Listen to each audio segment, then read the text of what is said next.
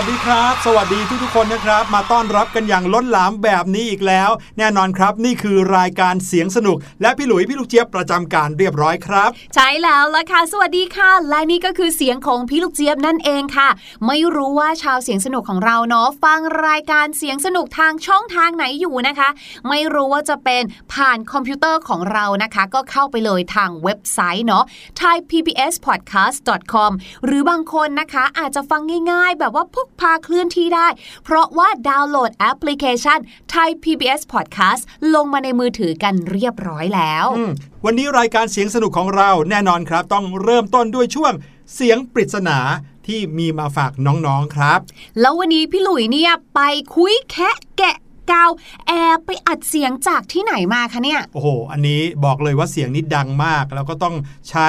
ความสามารถสูงมากถึงจะไปได้เสียงนี้มาครับ เพราะต้องบุกเข้าไปในป่าที่มีต้นไม้ต้นใหญ่ ๆ เลยครับ ไปฟังกันดูนะครับว่าเสียงอะไรที่ไปเอามาจากในป่าที่มีต้นไม้ต้นใหญ่ ๆ ใบให้ว่าไม่ใช่เสียงธรรมชาตินะครับ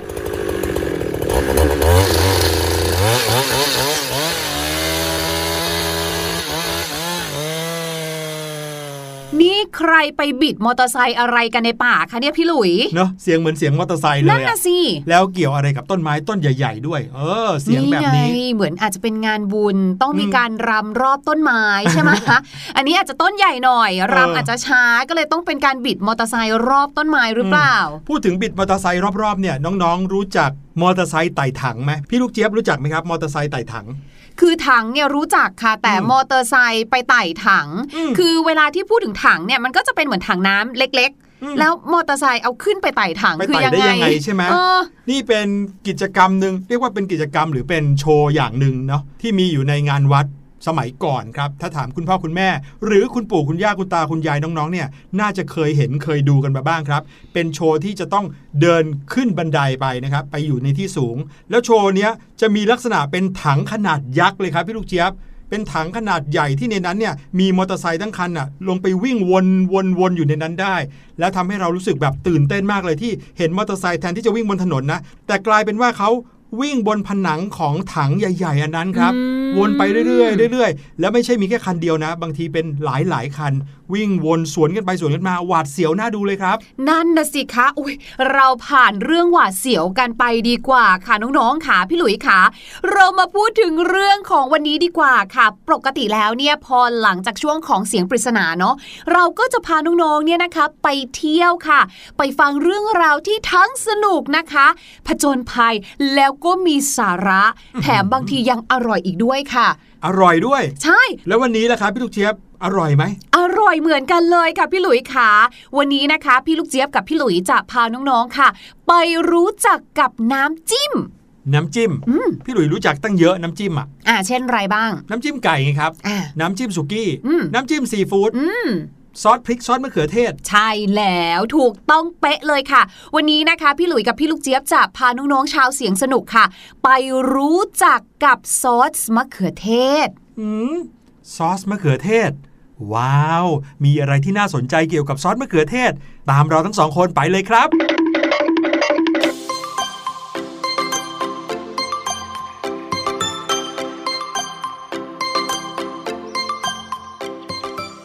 ถ้าพูดถึงซอสมะเขือเทศเนี่ยนะคะน้องๆชาวเสียงสนุกเนี่ยอาจจะสงสัยว่า เออฝรั่งเนี่ยต้องมีอยู่แล้วแหละ เพราะว่าดูเป็นน้ำจิ้มของทางตะวันตกใช่ไหมคะอืมแต่น้องๆ ชาวเสียงสนุกรู้หรือเปล่าว่า ชาวตะวันตกเนี่ยเขาเรียกซอสมะเขือเทศว่าอะไร ก็ต้องเป็น โทมาโตซอสอย่างนี้สิครัใช่ไหมมันเป็นการอธิบายตรงๆเลยใช่ไหมใช่คะเหมือนอย่างซอสพริกก็ต้องชิลลี่ซอส ถูก แต่ปรากฏว่าเขามีชื่อเรียกอยู่ชื่อหนึ่งค่ะ ที่รู้จักกันไปทั่วเลย โดยที่ไม่ได้จำเป็นต้องเรียกว่า tomato sauce เลย อ้าวเหรอครับ เขาเรียกว่า ketchup นี่เวลาที่เราพูดใช่ไหม ketchup ขอ ketchup หน่อยอยากได้ ketchup ใช่ใช่ใช่พอพูดขึ้นมาก็นึกออกเลยล่ะครับ พี่หลุยเคยได้ยินคำนี้บ่อยๆ แล้วคำนี้ก็หมายความถึงซอสมะเขือเทศจริงจๆริด้วยงไม่มีใครหยิบซอสพริกมาให้เลยนะ เวลาขอ ketchup นั่นน่ะสิครับ ว่าแต่ทำไมเขาถึงต้องเรียกซอสมะเขือเทศว่าเคชัพด้วยล่ะครับ เรื่องของเรื่องมันเป็นแบบนี้ค่ะ เราเริ่มด้วยคำว่าซอสก่อนดีกว่า เพราะว่าเจ้าเนี่ยเขาก็เรียกว่าเป็นซอสถูกไหมคะอืมถ้าในภาษาบ้านเราพี่ลูกเจี๊ยบว่ามันก็คือน้ำจิ้มเนี่ยแหละใช่ไหมครับเพียงแต่โอเคน้ำจิ้มอาจจะแตกต่างกันแต่มันก็หมายถึงน้ำที่ราดบนอาหาร หรือบางทีก็ใส่ถ้วย เพื่อให้เราเนี่ยนำอาหารลงไปจิ้มเพื่อเสริมรสชาติใช่ไหมคะใช่ครับการนำมะเขือเทศมาทำเป็นซอสเนี่ยก็เหมือนที่พี่หลุยบอกนั่นแหละว่าเออเขาก็น่าจะเรียกว่าแบบ tomato sauce นะคะ เหมือนกับเราเรียกนี่ไงซอสถั่วเหลืองอะครับว่าซอยซอสใช่หรือว่าน้ำจิ้มบวยรำซอสอ่าถูกต้องเห็นไหมก็ตามด้วยคำว่าซอสหมดเลย แต่ว่าค่ะทำไมในร้านบางร้าน หรือแม้กระทั่งชาวต่างชาติเองเนี่ยแหละ เขาถึงได้เรียกซอสมะเขือเทศถึง 2 แบบ มีทั้งตัว tomato sauce แล้วก็ ketchup อ้าวมีโทม a โตซอสด้วย ถูกต้องอืมไม่เหมือนกันนะคะ ก็คือว่าเรียกทั้งสองอย่างได้ก็เข้าใจเหมือนกันหรือเปล่าพี่ลูกเจี๊ยบไม่มันคนละแบบเลย ปรากฏว่ามันคือคนละแบบค่ะ เพราะว่าถ้าเราพูดถึง tomato sauce เนี่ยนะคะ มันหมายถึงซอสค่ะ หรือว่าตัวมะเขือเทศที่นำไปใช้ผสมอาหาร หรือว่าแบบเป็นอินกรีเดียนหนึ่งเวลาที่เราปรุงอาหารร้อนๆเลยอะ แต่ถ้าเกิดว่าเราเนี่ยนะคะ พูดถึงเรื่องของซอสมะเขือเทศที่เราเอาไว้มาจิ้มอะเป็นแบบ dip อะครับน้ำจิ้มอะอันเนี้ยคือ ketchup แหละ ถ้าเกิดว่านึกภาพให้ชัดเจนก็คือน้องๆอาจจะนึกถึงมะเขือเทศที่เอามาต้มหรือเคี่ยวจนเปื่อยเละๆเนาะอืมเสร็จแล้วเนี่ยพอได้เป็นของเหลวในหม้อแล้วเอาไปทาบนผิวหน้าของพิซซ่าอย่างเงี้ยเออนี่แหละคือ tomato sauce หรือว่าทำสปาเกตตี้เนาะอ่าซอสใช่มะเขือเทศแบบนั้นแบบนั้นคือ tomato sauce ใช่นะครับหรือว่าซอสมะซอสมะเขือเทศที่เป็น ทำมาจากมะเขือเทศจริงๆอืมแต่ปรากฏว่าซอสมะเขือเทศสีแดงเข้มๆ ออกส้มๆ ที่พวกเราเอาไว้กินคู่กันกับซอสพริกเนี่ยอืมไม่ได้ทำมาจากมะเขือเทศล้วนๆเนาะเอาเหรอ อืมสิ่งหนึ่งที่แตกต่างกันชัดเจนก็คือเจ้า ketchup เนี่ยเป็นเครื่องปรุงครับเขามักจะบรรจุมาในขวดพร้อมบีบหรือว่าเท หรือบางทีอาจจะมีอยู่ในซองเล็ก ๆ เวลาที่เราซื้ออาหารกลับบ้านใช่ไหมครับ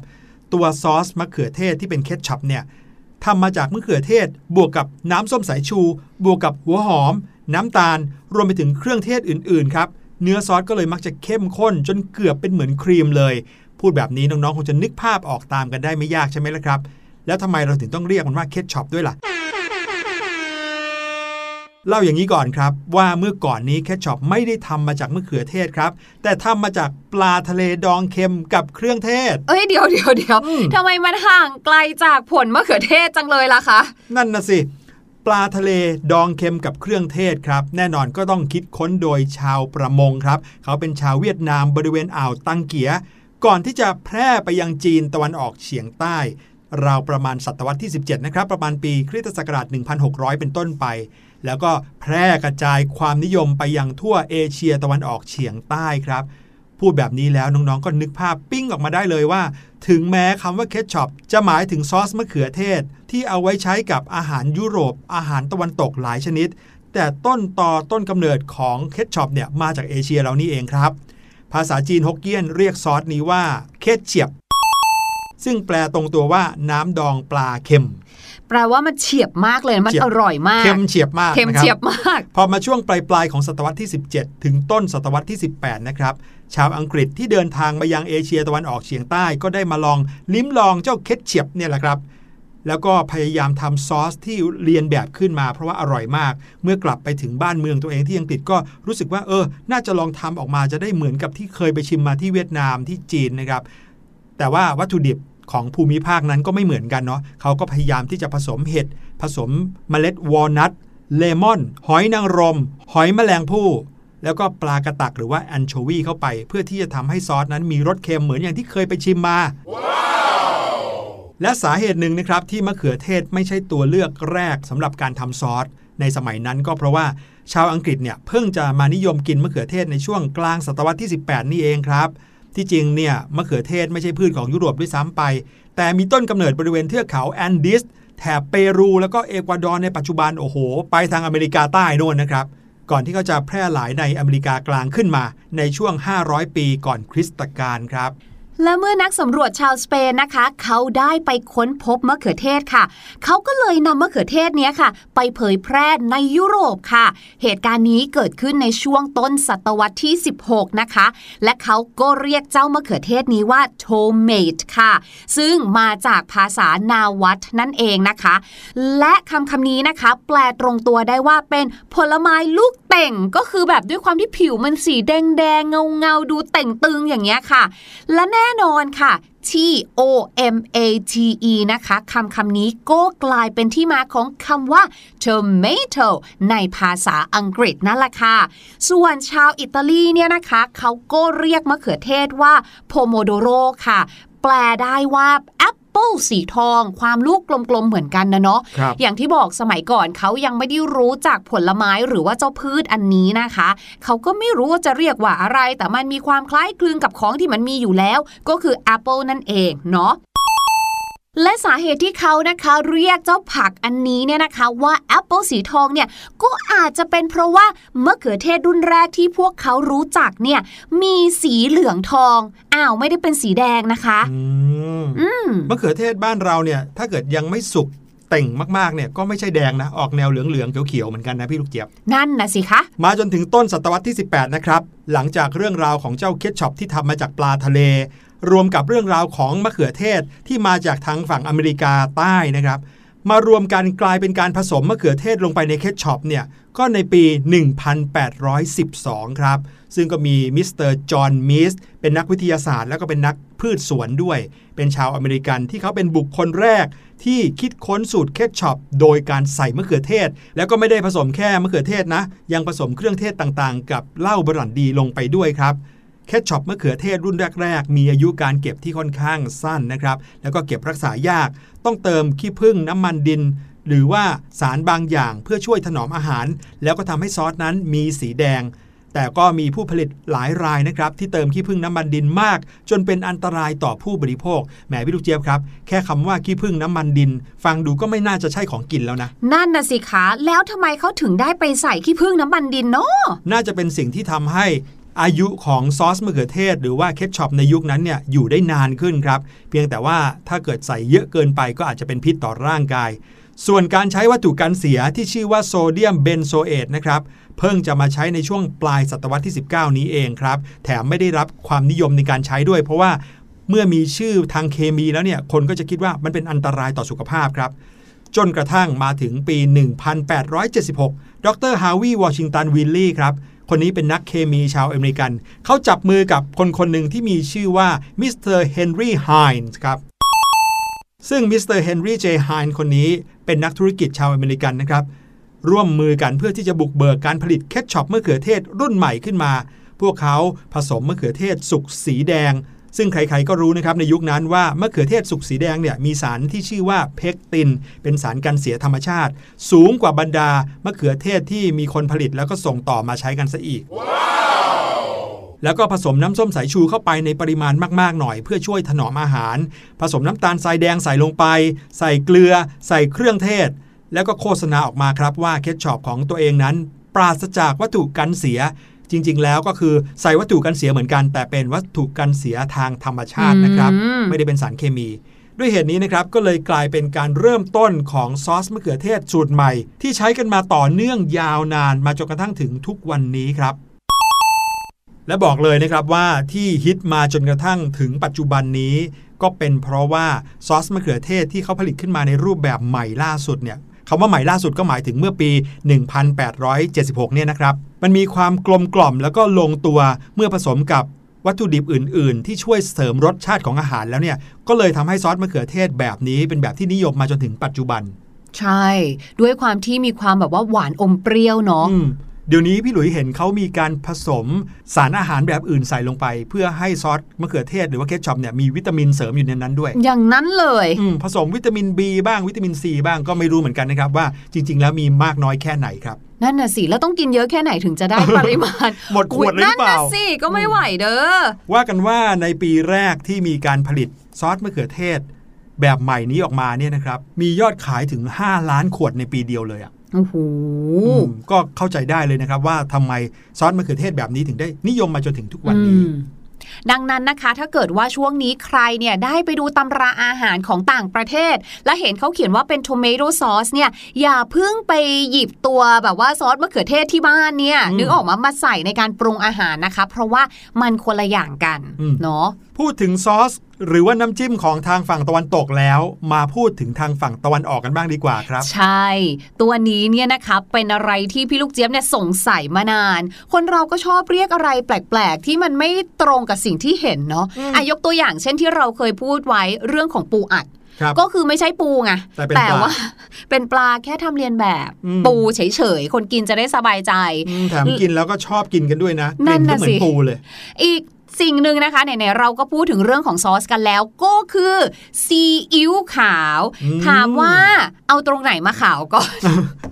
ทุกครั้งที่เดินไปหยิบซีอิ๊วขาวที่เชลฟ์ในซูเปอร์มาร์เก็ตหรือที่ตลาดเนี่ยนะครับค่ะไม่เคยเห็นน้ำซอสอะไรที่มีสีขาวเลใช่ยจำได้เลยว่าครั้งแรกนะคะ ที่ช่วยคุณแม่เข้าครัวทำกับข้าว คุณแม่บอกว่าให้หยิบซีอิ๊วดำมาให้หน่อยอืม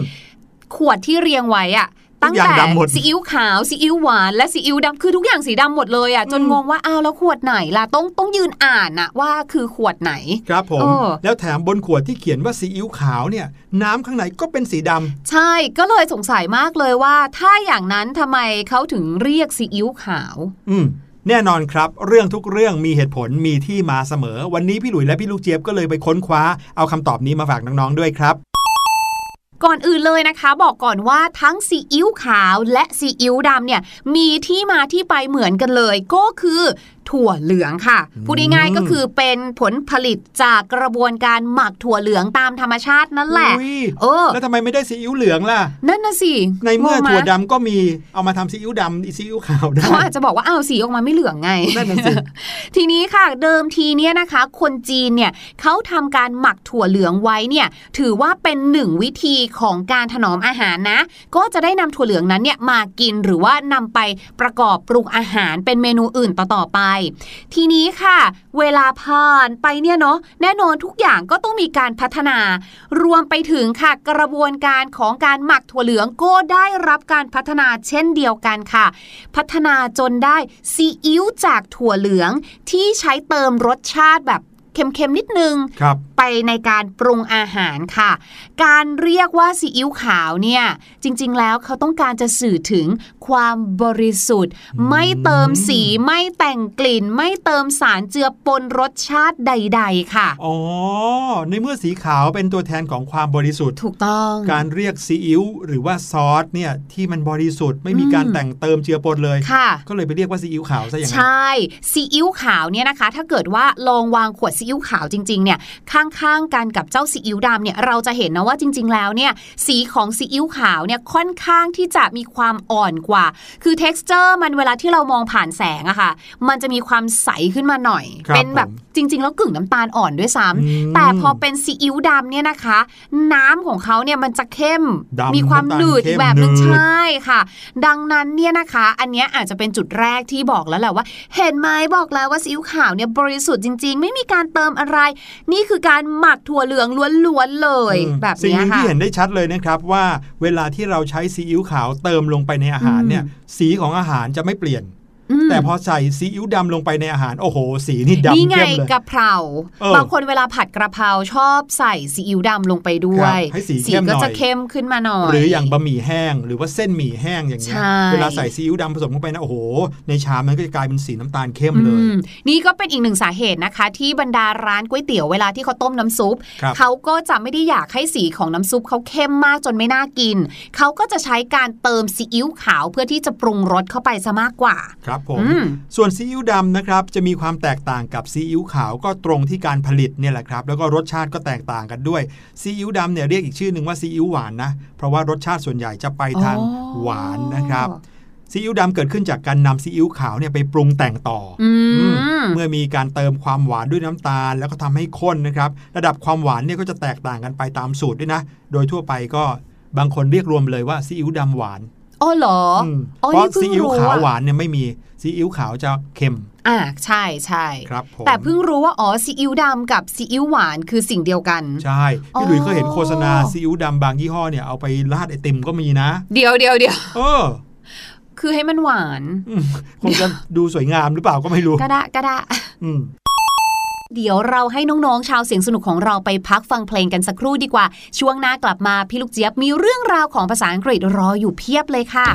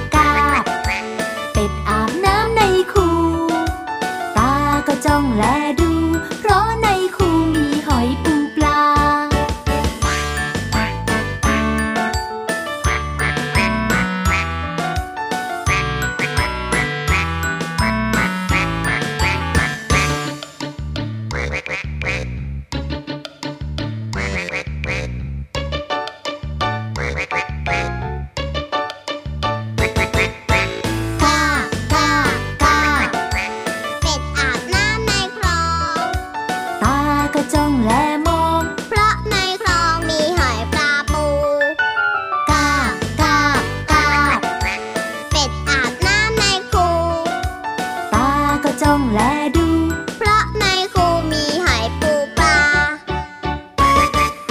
วันนี้ค่ะในช่วงของภาษาอังกฤษ พี่ลูกเจี๊ยบนะก็เลยมีประโยคภาษาอังกฤษที่เอาไว้บอกอารมณ์ มาฝากทุกคนกันค่ะ เริ่มต้นด้วยอารมณ์ดีมีความสุขมาก เพราะว่าพอได้อาบน้ำแล้วก็ชื่นใจนะคะ กลิ่นสบู่ก็หอมหอม เราก็จะบอกว่า I'm flying high flying นะคะ ที่แปลว่าบิน สะกดแบบนี้ค่ะ F L Y I N G flying เว้นวรรคนะคะ H I G H high flying high นะคะ แปลว่าอารมณ์ดีมีความสุขมากค่ะขอบคุณพี่ลูกเจี๊ยบด้วยที่เอาคำศัพท์ดีๆ มาฝากกันในวันนี้ครับ เอาล่ะได้เวลามาเฉลยเสียงปริศนากันแล้วละครับ ลองฟังกันอีกสักรอบหนึ่งแล้วเดี๋ยวกลับมาเฉลยครับ